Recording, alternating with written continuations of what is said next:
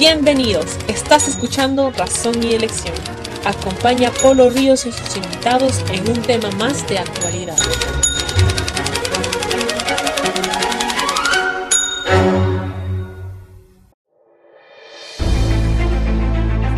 Esto es Razón y Elección y soy Polo Ríos. Gracias por acompañarnos y bienvenidos. La crisis en Nicaragua continúa y se recia. La involución de Daniel Ortega ha pasado de un mal presidente a dictador y de dictador a un miserable carnicero que asesina a su pueblo. La burocracia internacional y sus representantes le dan oxígeno al tirano y este continúa comportándose como dueño de Nicaragua. El pueblo está indefenso, pero tiene una valentía como pocas vistas en el mundo. Hoy tenemos, como siempre, una invitada de lujo, la comandante guerrillera Dora María Telles, representante de las mujeres valientes de este pueblo aguerrido, opositora de este régimen, pero además fue parte de este gran proyecto llamado sandinismo, que luego fue secuestrado y retorcido por el orteguismo. Comandante Telles, gracias por atender nuestra invitación. Yo sé que usted es una persona muy ocupada y le agradezco mucho que nos permitiera entrevistarla. Bueno, Muchas gracias. Comandante, ¿cuál es su análisis de Nicaragua en este momento? Bueno, Nicaragua está en este momento en una situación sumamente compleja, porque este régimen pues no termina de colapsar y de dar espacio a que surja una, Nicaragua con democracia, con libertad y con justicia. Y la opción que ha tomado el régimen de la familia Ortega ha sido la represión. Eh, ha sido la de entender que el pueblo nicaragüense ha planteado un desafío. En realidad lo que el pueblo nicaragüense ha pedido es democracia, lo que todo país, lo que todo pueblo quiere. Pero ellos lo han sentido como un desafío a su modelo de poder. Y han reaccionado con brutalidad, con crímenes, eh, de lesa humanidad, con crímenes graves, con represión, con cárcel. Hay miles de gente exiliada fuera de Nicaragua, hay más de 80.000 nicaragüenses ya exiliados, de manera que la situación es una situación dura para la familia nicaragüense. Hay eh, más de 600 presos, se estima que hay entre 400 y 500 asesinados, hay más de 2.000 heridos registrados, que es posible que haya mucho más, ¿verdad? Y hay miles de familias nicaragüenses que están siendo perseguidas, que están divididas, que y además a eso sumémosle de que la crisis que ha, digamos, se ha disparado por efecto de la eh, tosudez de la familia Ortega Murillo de mantenerse en el poder, pues ya ha provocado que se pierdan unos 400 mil empleos. Es decir, hay 400 mil y pico de nicaragüenses que ya están sin empleados. Hay miles de empresas pequeñas que han tenido que cerrar, de manera que la condición económica de los nicaragüenses es sumamente seria. ¿Qué es lo que esperaríamos? Pues que el régimen pueda entrar en razón. ¿Cómo va a entrar en razón? Porque no ha entrado solo en razón.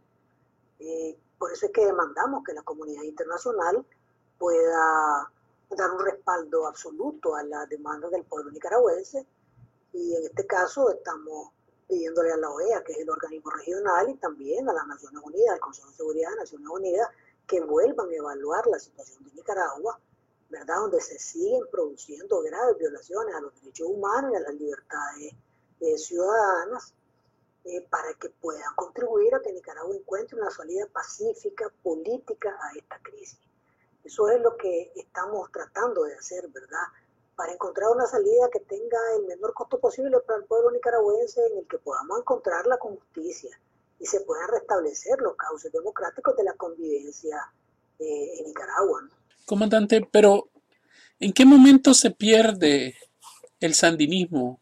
¿En qué momento se retuerce ese gran proyecto y el tirano traiciona los ideales del sandinismo? El Frente Sandinista dejó de existir hace ya bastante tiempo. Él fue parasitado, digamos, dio lugar a un fenómeno de parasitación del partido que se llama orteguismo. El orteguismo se apropió del Frente Sandinista y liquidó prácticamente al Frente Sandinista en lo que había sido anteriormente, que había sido un proyecto revolucionario, encarnaba un proyecto revolucionario.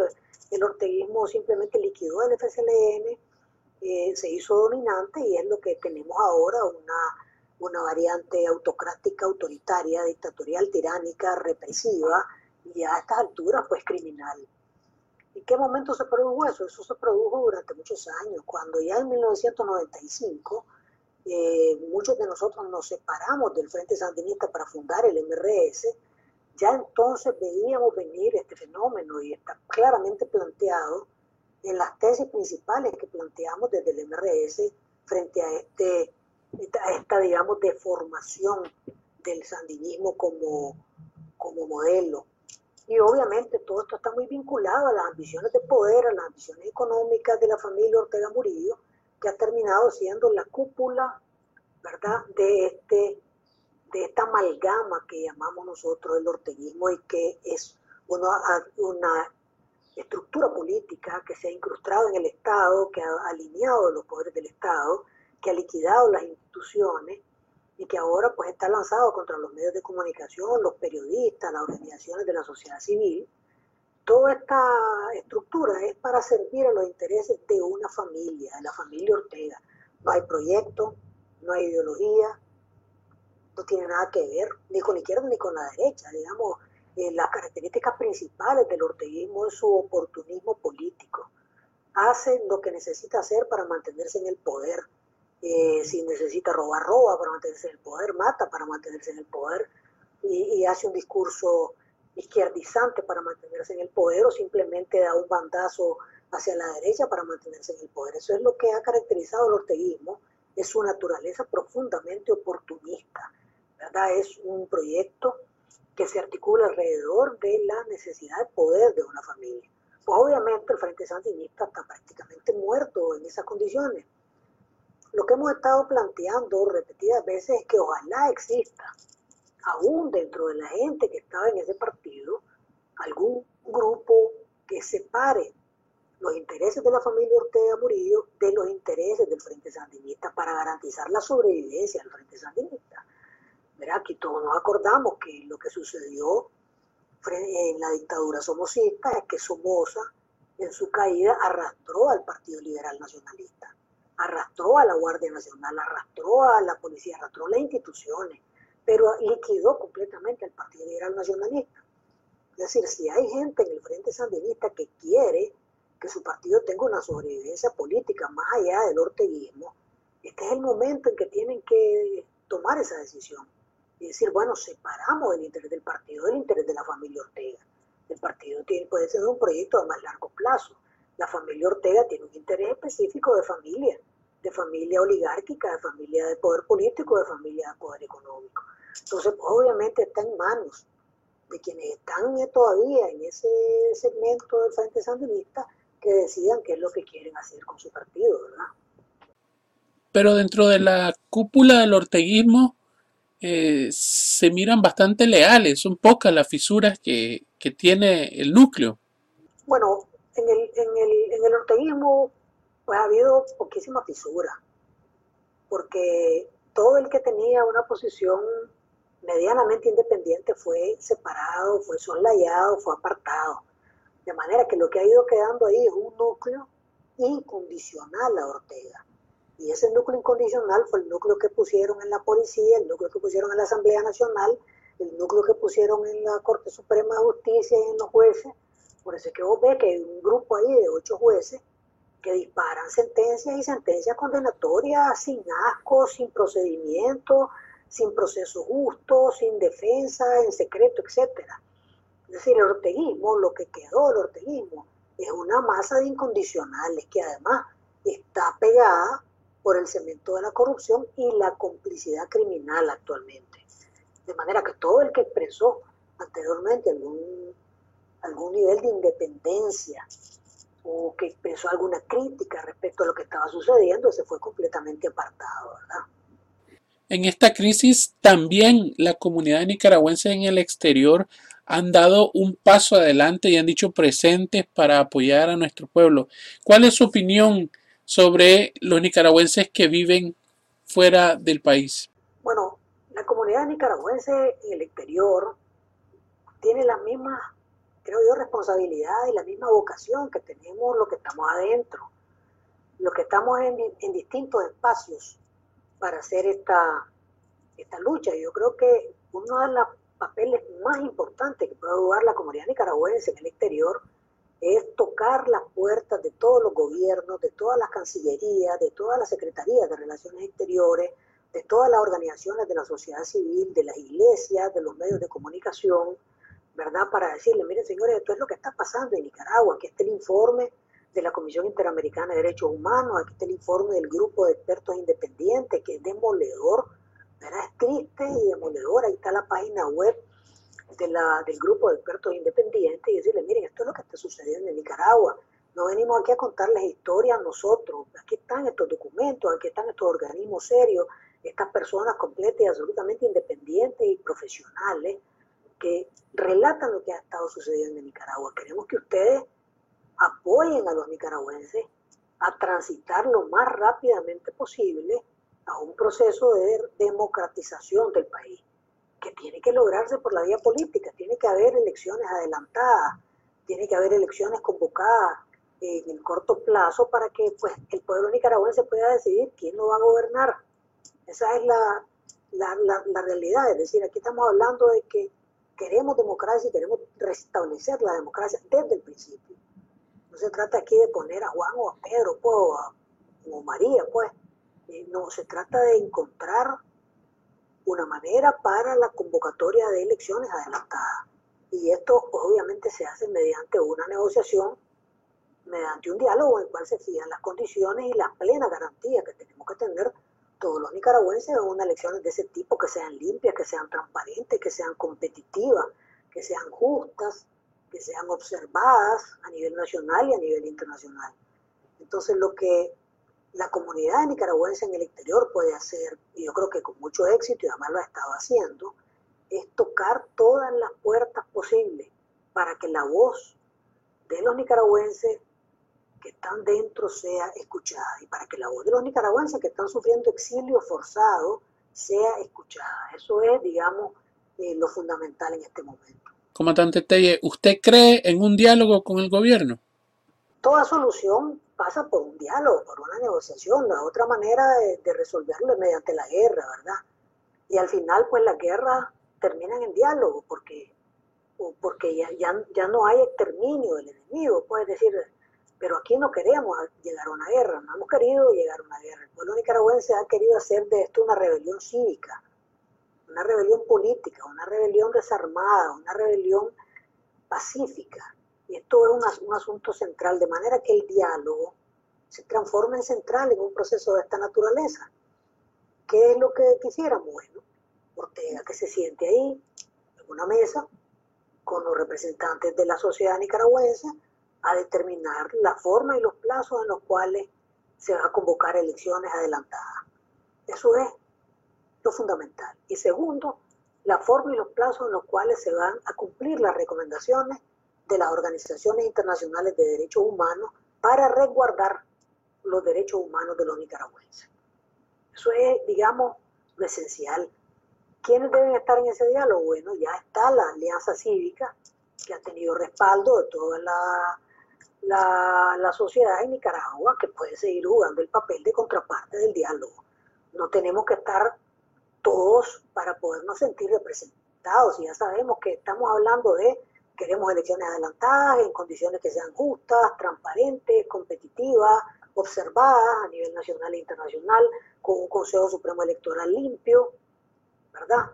Eh, cambiado estos, eh, estos, digamos, funcionarios que han ejecutado los fraudes y con unas reglas que le permitan participar a todo el que quiera participar, es decir, que sean verdaderamente democráticas.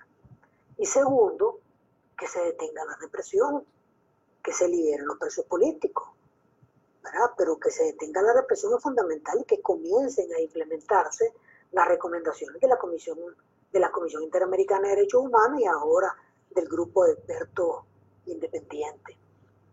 Esas son las cosas que están planteadas sobre la mesa, no es demasiado complicado, ¿verdad? Y obviamente la Alianza Cívica puede seguir jugando un papel es muy importante, hay personas ahí sumamente serias, honorables, que han estado haciendo un buen papel, de hecho lo hicieron en la primera parte del diálogo cuando después Ortega se retiró, ¿verdad? Pero ellos hicieron un buen papel y yo tengo confianza en que ellos puedan hacer un buen papel siempre, ¿verdad? Me quedó claro que el diálogo es la mejor vía para llegar a una solución. Ahora la pregunta es, ¿la forma, el esquema, debería ser así? La forma es un asunto que hay que resolverla entre las partes. ¿Verdad? Puede ser esa misma o puede ser otra distinta. No, no es, lo importante es buscar una forma que permita llegar a ese acuerdo en el más breve plazo posible. ¿verdad? Lo que pasa es que este primer formato, en la primera parte del diálogo, era necesario porque todos los nicaragüenses tenemos mucha desconfianza de los arreglos por debajo de la mesa. Todos vivimos erizados, dicen, no, están arreglando por debajo de la mesa, están negociando, le están dando, dame, dame que te doy, que no sé qué, y entonces todos tenemos ese temor. Y ese formato de diálogo obedeció a la necesidad de decir, bueno, aquí este diálogo está en una caja de cristal, tiene paredes de vidrio, todos lo pueden ver y todos lo pueden oír. Pero bueno, hemos avanzado muchísimo, tenemos ahora mucho más confianza de la que podíamos tener antes y yo creo que se puede coger un formato, pues hay montones de formatos, hay profesionales expertos en, en determinar formatos de diálogo que pueden contribuir a que se hagan lo más rápidamente posible y tengan los mejores resultados, los resultados que queremos todos los nicaragüenses. Comandante, ¿y la oposición política en Nicaragua? ¿Qué pasó? Aquí ya casi no quedan partidos tradicionales, ¿verdad? Hasta queda el Partido Liberal Constitucionalista, que es un aliado de, de, Ortega, ha sido un aliado incondicional de Ortega todo este tiempo. Queda Ciudadanos por la Libertad, que está participando en las elecciones de la costa caribe. Queda Yatama, que también está participando en las elecciones de la costa caribe. Y el MRS, que está sin personalidad jurídica. Es decir, y, todo el resto, pues, digamos, el PLC y todo el resto son aliados de, de, Ortega. Todo el sistema de partidos políticos está lleno de aliados de Ortega, porque esa fue la manera en cómo Ortega diseñó el modelo. Hay una ristra de partidos políticos, siete, ocho, que todos son partidos satélites. Entonces, ¿qué es lo más importante? Que en una discusión sobre los términos de una elección se pueda determinar, ¿verdad?, los procesos mediante los cuales se organicen los partidos políticos rápidamente o se organicen alianzas políticas rápidamente que puedan ir a esas elecciones, ¿verdad? Allá verán los partidos tradicionales si ellos quieren mantener su alianza con el Frente Sandinista, sea una discusión de cada quien. Lo que nos compete es garantizar de que haya suficiente apertura para que las elecciones sean competitivas. Eso es lo que nos garantiza ahora. El MRS pertenece a una alianza que es el Frente Amplio por la Democracia, el FAD. Este es nuestro primer círculo de aliados y ahora estamos en la Unión Nacional Azul y Blanco, de manera que para nosotros privilegiamos la construcción de una gran unidad nacional para ir a unas elecciones anticipadas. Eso es, para nosotros, por lo menos para el MRS, es lo fundamental. La unidad en este momento para garantizar la transición hacia la democracia se vuelve absolutamente esencial. Lamentablemente el tiempo se nos ha acabado. Si usted desea hacer un último comentario. Bueno, yo en principio agradecerle pues, a todos ustedes que están eh, fuera, luchando, bregando, que han estado ahí en el acompañamiento permanente a lo que ha estado sucediendo en Nicaragua desde abril, que ha sido sumamente rápido y sumamente fuerte, digamos. Eh, la vida de todos nos ha cambiado, todos creo que estamos conectados en un sentimiento común de lograr que Nicaragua pueda establecerse en el siglo XXI como una Nicaragua que haya, donde haya democracia, donde haya justicia, que tenga un ambiente para que las generaciones jóvenes puedan desarrollarse en un ambiente de paz y prosperidad. Entonces yo creo que reconocer cuánto todos los nicaragüenses estamos unidos en este objetivo común es fundamental. Y por lo menos para mí es, digamos, uno de los cambios enormes que se ha producido en Nicaragua en los últimos tiempos. Es decir, que es la cohesión alrededor de un planteamiento. Queremos una Nicaragua con democracia donde alcancemos todos, sin excepción. Queremos una Nicaragua con tolerancia, Queremos una Nicaragua con respeto a los derechos humanos, sin excepción a todos los derechos humanos. Queremos una Nicaragua con libertad de expresión. Queremos una Nicaragua donde haya justicia. Aquí prácticamente es unánime la demanda de que no haya amnistía, tiene que haber justicia, tiene que haber verdad, tiene que haber un reconocimiento de lo que ha pasado, tiene que haber memoria. Es decir, tiene que haber una memoria que nos permita decir nunca más en Nicaragua debe volver una nueva dictadura. Y este nunca más tiene que ser realmente un nunca más, porque de lo contrario, pues nunca saldremos del siglo XIX, ¿verdad? Ya estamos en el siglo XXI, ya estamos en el siglo XXI y queremos un país para el siglo XXI. Eh, Muchas gracias, comandante, por concedernos esta entrevista. Muchísimas gracias, Polo. Bueno, gente, hemos concluido por hoy el programa. Espero lo hayan disfrutado. Me gustaría invitarlos a que nos siguieran en nuestras redes sociales, en Twitter y en Facebook. Y hagan sus comentarios. Y hasta la próxima.